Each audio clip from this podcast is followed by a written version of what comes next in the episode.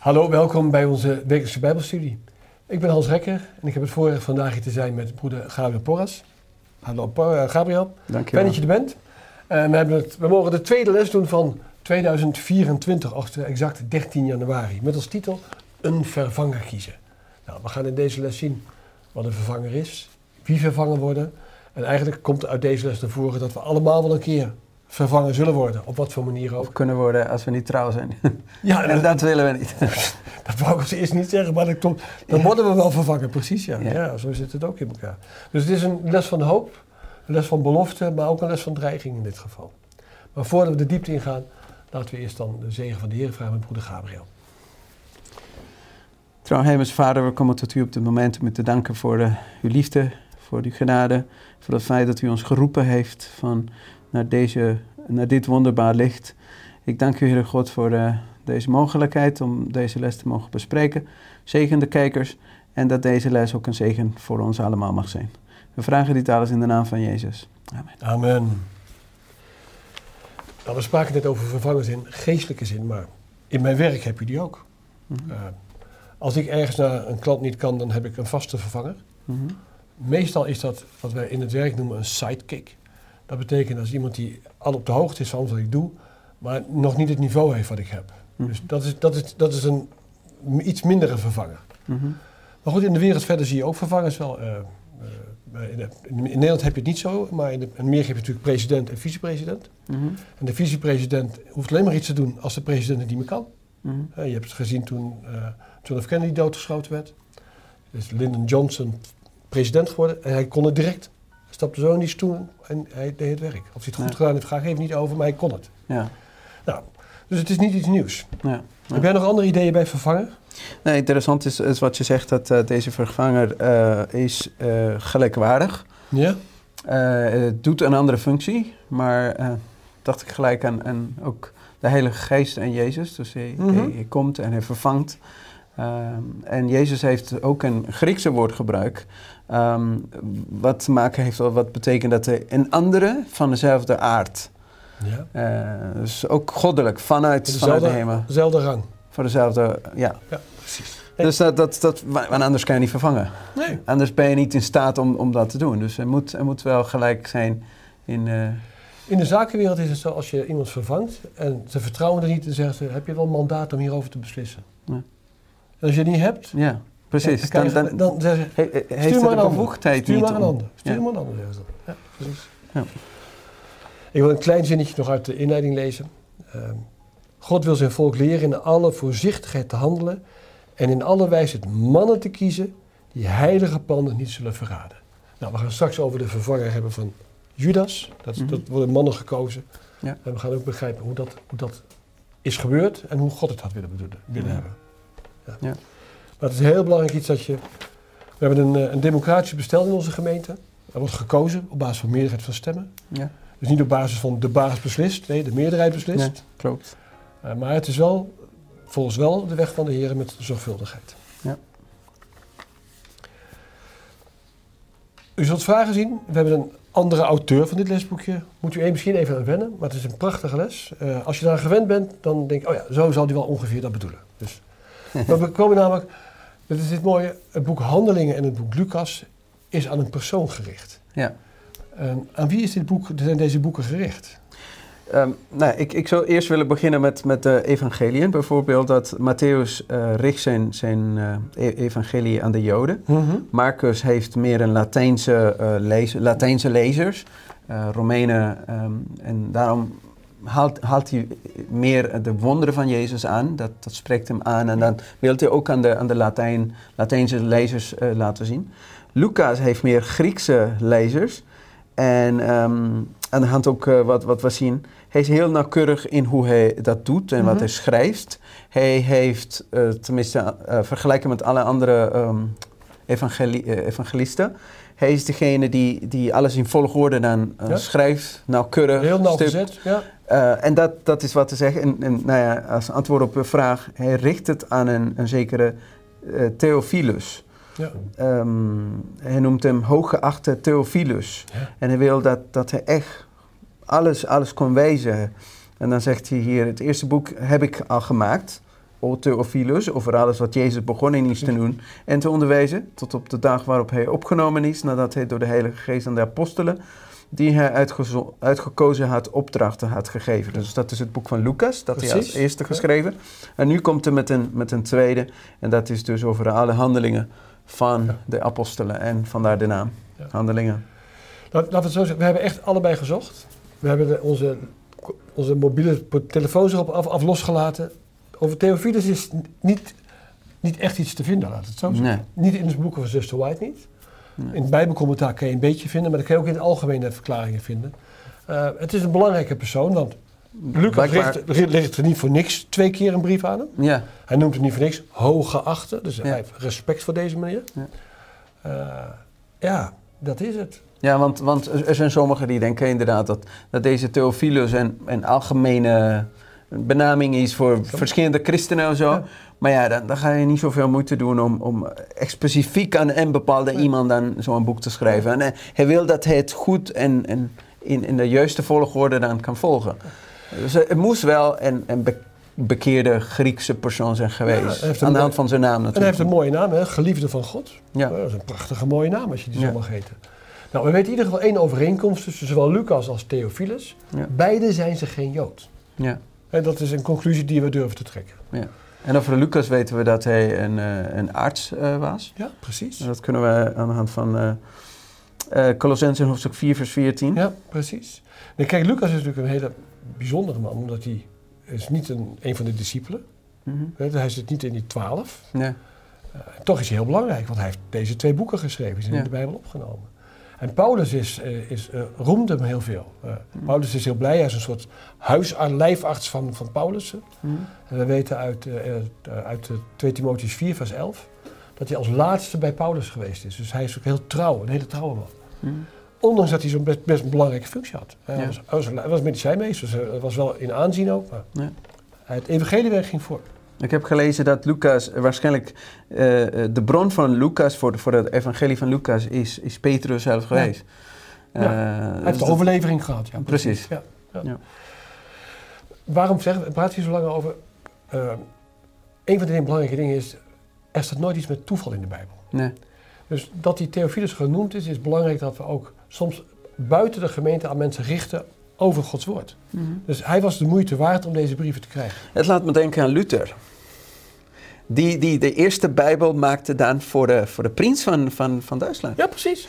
Nou, dat vind ik een hele mooie. Dat vind ik heel mooi. Ja, want dit moet hij gewoon hebben. En dan maakt hij al zijn moeite zodat hij dat heeft. Want als hij dat aanneemt, nou, is net als Paulus die... Hij had die in gedachten van, ik moet het evangelie brengen aan de keizer. Ja, precies. Ja, dat is mooi. Hè? Dus zie je 3 verschillende, hij richt het hoog en natuurlijk andere mensen en ook wij zelf kunnen profiteren, kunnen zoveel. Dus schroom ook niet als u nou denkt van, ik wil de burgemeester, ik wil de koning, ik wil een bericht sturen over het evangelie. Volg het voorbeeld, doe het gewoon. Ja. Bid voor de koningen, staat dit ook in de Bijbel. Moeten we zeker doen, ja.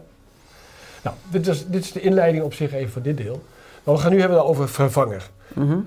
En u zult de kracht ontvangen, heet het volgende stukje. Waarop wachten de discipelen in Jeruzalem nadat Jezus naar de hemel was opgestegen? En het belangrijkste, ze wachten niet iets wat ze niet wisten. Mm-hmm. Wat had Jezus tegen hen gezegd als eerste?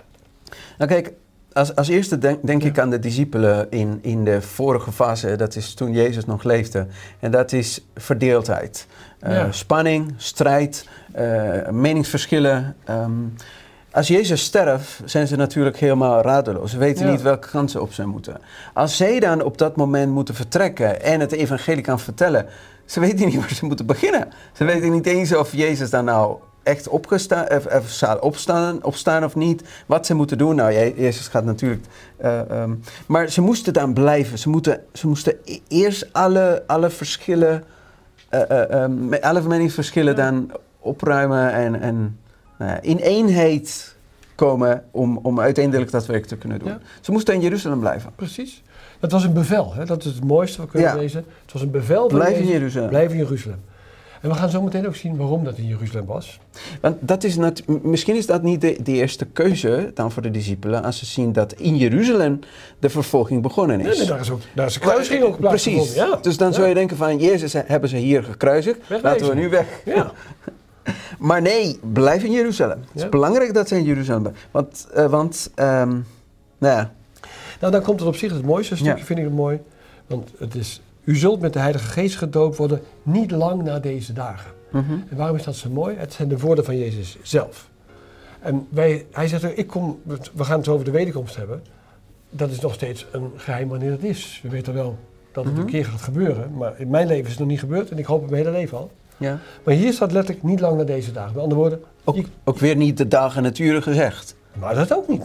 Nee, dat ook niet. Ook niet op donderdagmorgen of zondagmorgen gaat het gebeuren. Dat wisten ze niet. Dan zien we hoe de Heilige Geest, de komst van de Heilige Geest, de uitstorting van de Heilige Geest, wordt niet gezegd met dag en datum. Nee? Het was op zondagmorgen. Ja, anders laat je tot op dat moment en dan kom je dan...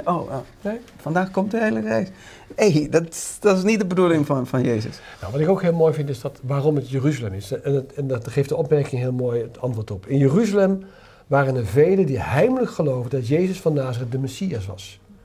Mm-hmm. En velen waren door de priesters en oversten bedrogen. Met andere woorden, daar lag de oogst klaar om geoogst te worden. Ja. Nou, en dat weten we ook. Jezus heeft zelf gezegd dat het zaad moest eerst sterven voordat er vruchten kunnen komen. Precies. Ja.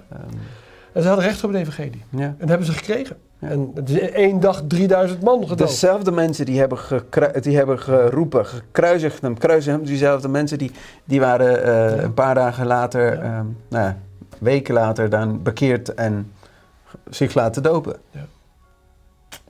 En nu sommige mensen denken, nu dat we hierover praten, we denken van, zie je, dus je kan het gewoon zomaar...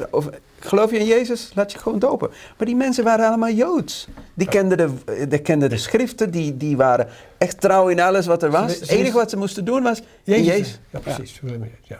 Hetzelfde gaat voor Paulus, weet je wel, en voor Petrus en al die anderen. Ja. Ja. En ook de kamerling die komt en zo. Want anders denken mensen van, we moeten gewoon gaan. Iedereen die, als ze maar roept dat je in Jezus gelooft, gewoon laten dopen.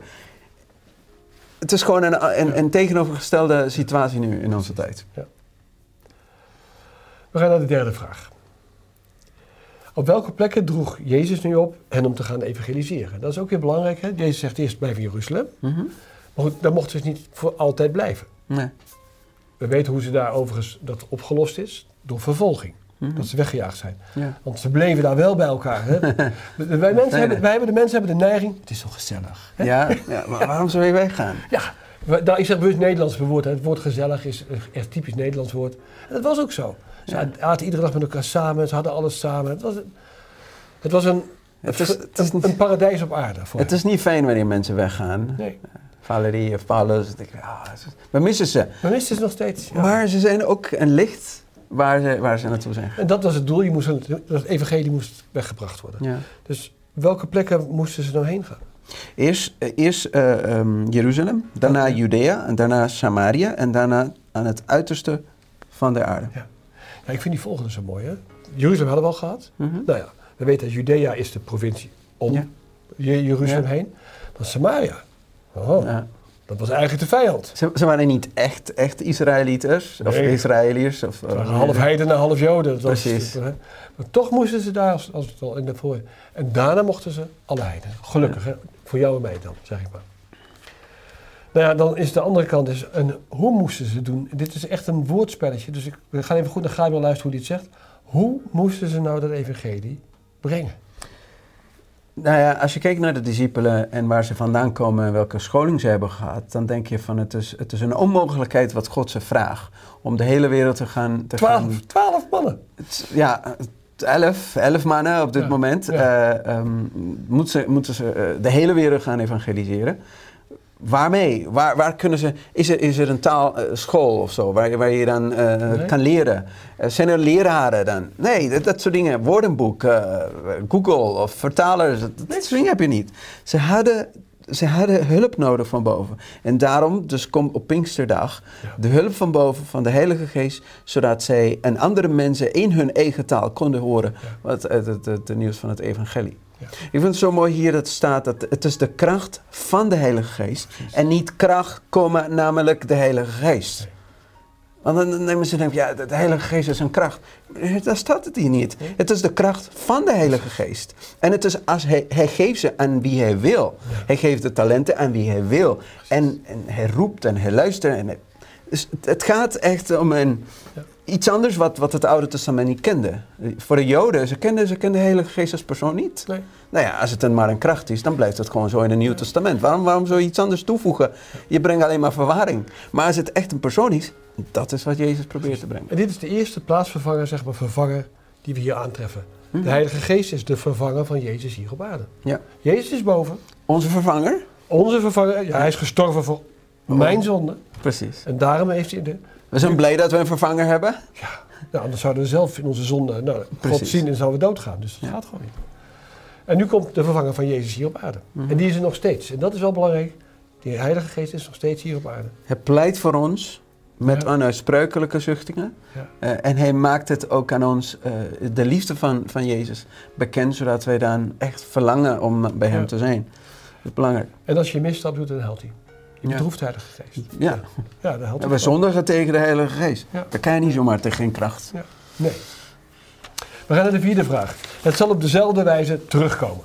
Nou, dit gaat over de hemelvaart en de wederkomst van Jezus. Mm-hmm. Hoe zal Jezus nou terugkomen op deze aarde? We heten niet voor niks Adventisten. Mm-hmm. Ja. Dus het zijn de eerste Adventisten die echt voor het eerst begonnen te verkondigen dat we leven in de eendheid. Ja. Geen andere kerk deed dat. Nu iedereen, of bijna iedereen, dan denkt van, nou ja, inderdaad, we leven in de eindtijd. Ja. Maar goed, we zien hier dat de discipelen, die gaan over de Olijfberg heen, in de buurt van Betania. Ja. En daar, ja, ik had de mogelijkheid om daar even te zijn en te lopen. Ja. En dan denk ik van, wauw, ergens hier is Jezus dan echt vertrokken. En de discipelen waren, ze hebben hem zien gaan. In de wolken. Ja. En 2 mannen die stonden daar, die heeft ze gezwommen. Galileese mannen. Ja. Waarom staat u omhoog te kijken naar de hemel? Deze Jezus die van u opgenomen is naar de hemel, zal op dezelfde wijze terugkomen als u hem naar de hemel hebt zien gaan. Geen geheim. Nee. Dat vind ik het zo. Nee, precies. Geen raptures die zo willekeurig. Nou jij, dan die. Nee, het is zo'n helder iets. Jezus komt zichtbaar weer. Zichtbaar, hoorbaar. En hoe dat is, dat iedereen hem zal zien, ik weet het echt niet. Tegenwoordig, ik ga er ook geen fantasie over doen, want ik weet het gewoon niet. Mm-hmm. Het gaat gebeuren, want het is hier... Het is fysiek, dat Jezus niet in een geestelijke vorm. Dat wij moeten geloven dat Jezus er nu al is. Anders had het er gestaan. Hij komt echt, ja. Precies. En ook in de wolken, want het is in de wolken dat hij uiteindelijk ging. En dan komt hij in de wolken weer terug. Ja. Ja. Op de wolken des hemels. Op de wolken des hemels. Ja. Nou, in de tweede keer dan blijft hij in de lucht. Hij komt niet op aarde. We gaan naar hem toe, maar het is pas in de derde keer van Zachariah dat hij echt op dezelfde plaats komt. En vlakte wordt. Ja. En de aarde reinigt met dat vuur. Ja. We gaan naar nog een vervanger toe, in de vijfde vraag. Ja. Dan gaat het over, Judas is weggevallen als discipel. En geen apostel. Ja. Jij terecht verbeter je mij net, niet met 12 waren, met 11. Ja. En dat wisten ze zelf ook. Ze keken zo rond. Ja. En waarom 12? Denk maar even aan de twaalf stammen van Israël. He, dat getal 12 was ook een getal van conformigheid. Het moest passen bij elkaar. Ja. En daarom... Dus, nou, dat doet Petrus een voorstel. Wat voor voorstel deed Petrus nou aan zijn andere 10 medemaatjes? Maar mijn broeders, dit schriftwoord moest vervuld worden. Dat de Heilige Geest bij monden van David van tevoren gesproken is over Judas. Want hij werd bij ons gerekend en had aan deze bediening deel gekregen. Ja. Deze nu heeft met het loon van de ongerechtigheid een stuk grond verkregen. En dan gaat hij dus dan verder. Ja. En het bekend geworden is bij allen in Jeruzalem als Akeldama genoemd te worden. Dat wil zeggen bloedakker. Ja. En we weten dus wat met Judas helaas gebeurd is. Ja. Dat hij dan zelfmoord gepleegd heeft. En vandaar dat heel toevallig dan ook die naam van toepassing was en wat hij ook zelf had gedaan. Dus hij was er niet meer. Dus. Heel logisch, heel menselijk is het dat zegt van joh, we moeten compleet weer zijn, we willen het volledig maken, laten we een ander zoeken. Mm-hmm.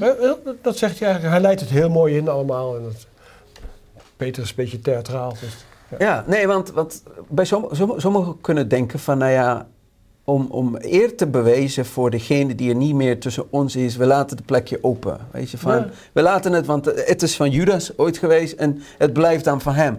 Nee, het moest 12 worden. Het 12 worden, ja. Ja. Ja. En dan gaan ze natuurlijk iemand proberen te zoeken. Precies. Bijzonder is dat Judas werd niet gekozen. Hij heeft zichzelf aangemeld. En, ja, dat is, dankjewel, dat is een hele mooie opening. Want alle andere discipelen zijn al geroepen of aangenomen door Jezus. Ja. En Judas heeft zichzelf aangemeld. Ja. Dus het is in Gods werk is het raar als je gaat solliciteren. Ja. Ja, ik doe dit, ik wil graag dit of dat worden. Nou, ben maar penningmeester worden. Ik weet veel van geld af. Dat was Judas overigens. Hè? Ja. Dus hij was de penningmeester van de gemeente daar. Ja, we weten ook dat hij een dief was. Ja. Dus, ja. Ja, dat is wel interessant. We komen daar zo nog op terug, nog een keer verder. Hè? Dan komt er een stukje tweede, een mooie verbinding moeten we leggen.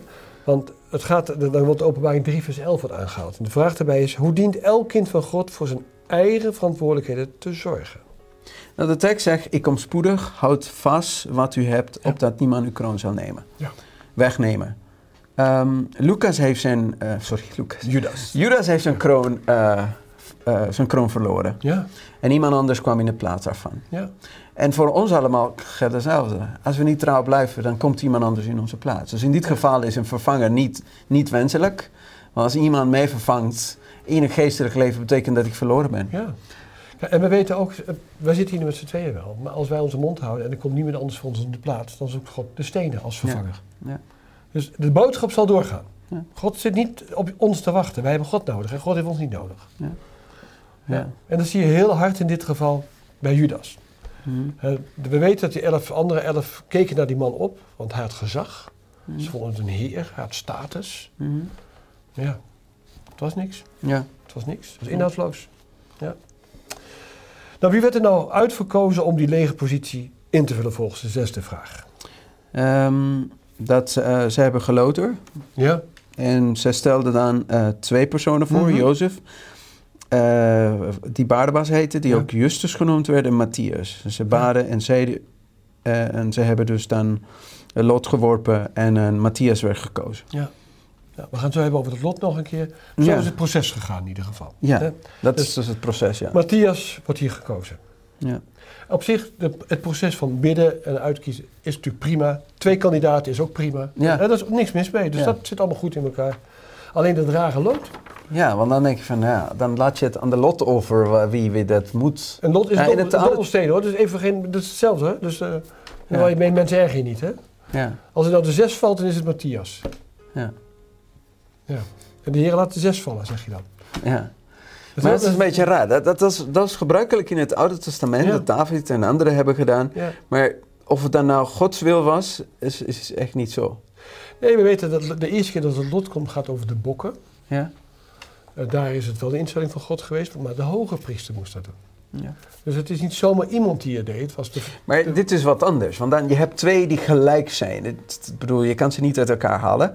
En die ene moet voor God zijn en die andere van... Ja, je kan zeggen van die is het voor God en die andere is voor Azazel. Ja. Maar het kan ook andersom zijn. Dus wat maakt het dan nou uit? Bij mensen is het anders. Maar bij mensen is het wat anders. Daarom neem ik ook een voorbeeld. Dus je kan niet zeggen, was het daar verkeerd? Nee, die dieren zijn het wel over eens. Over mensen is het wat ingewikkeld. We gaan zo de geest de profetie erbij halen om het goed te begrijpen. Maar eerst maar, wat zegt nou volgens de 7e vraag? We gaan dan naar de 7e vraag toe.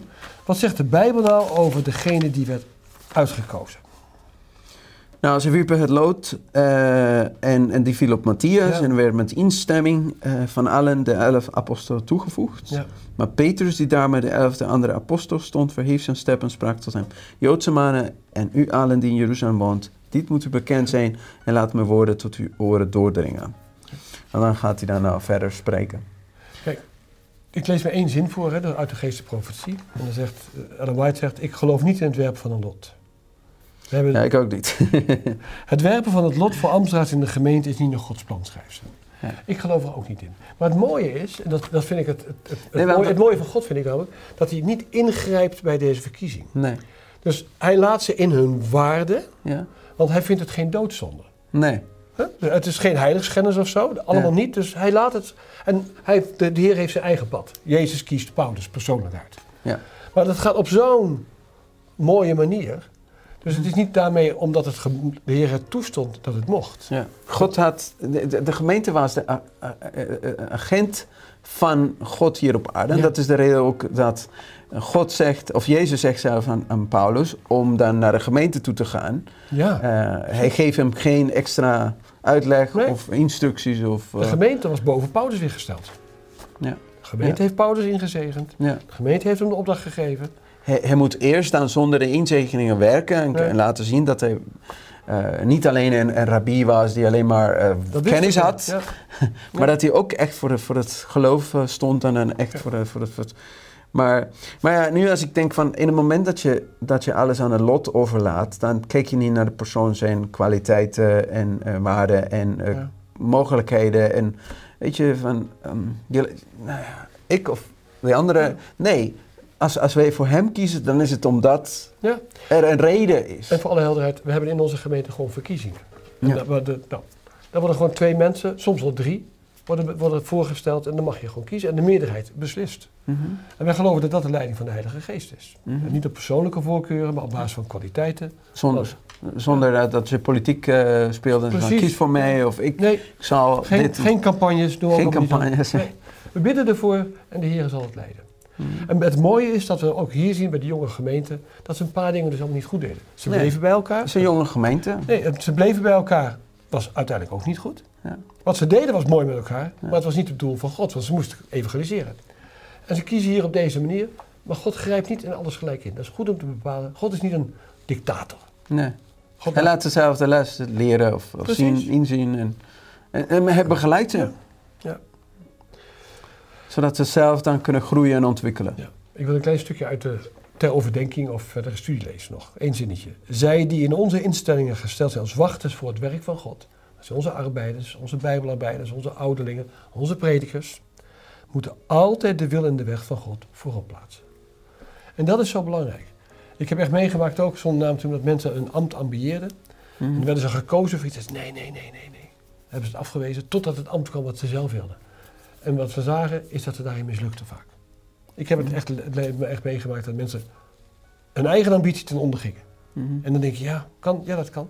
Mm-hmm. En dat is wat hier. Het gaat om als je Gods werk voorop plaatst. Wat het ook is. Er is namelijk geen erebaan bij de Heer. Of je nu voorzitter bent. Of je nu sabbatschoolleider bent. Voor God is het even belangrijk. Ja. Ja. Of de notulist. Het maakt God niet uit. En dat is echt heel goed om te onthouden in dit geval. De nederigste van allemaal, die kunnen groter zijn dan de grootste profeet. Juist.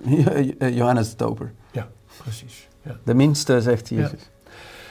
Wat kunnen we deze les onthouden? Het eerste is dat ze zelf vervangbaar zijn. Ja. Dat is goed voor je eigen ego altijd. Ja.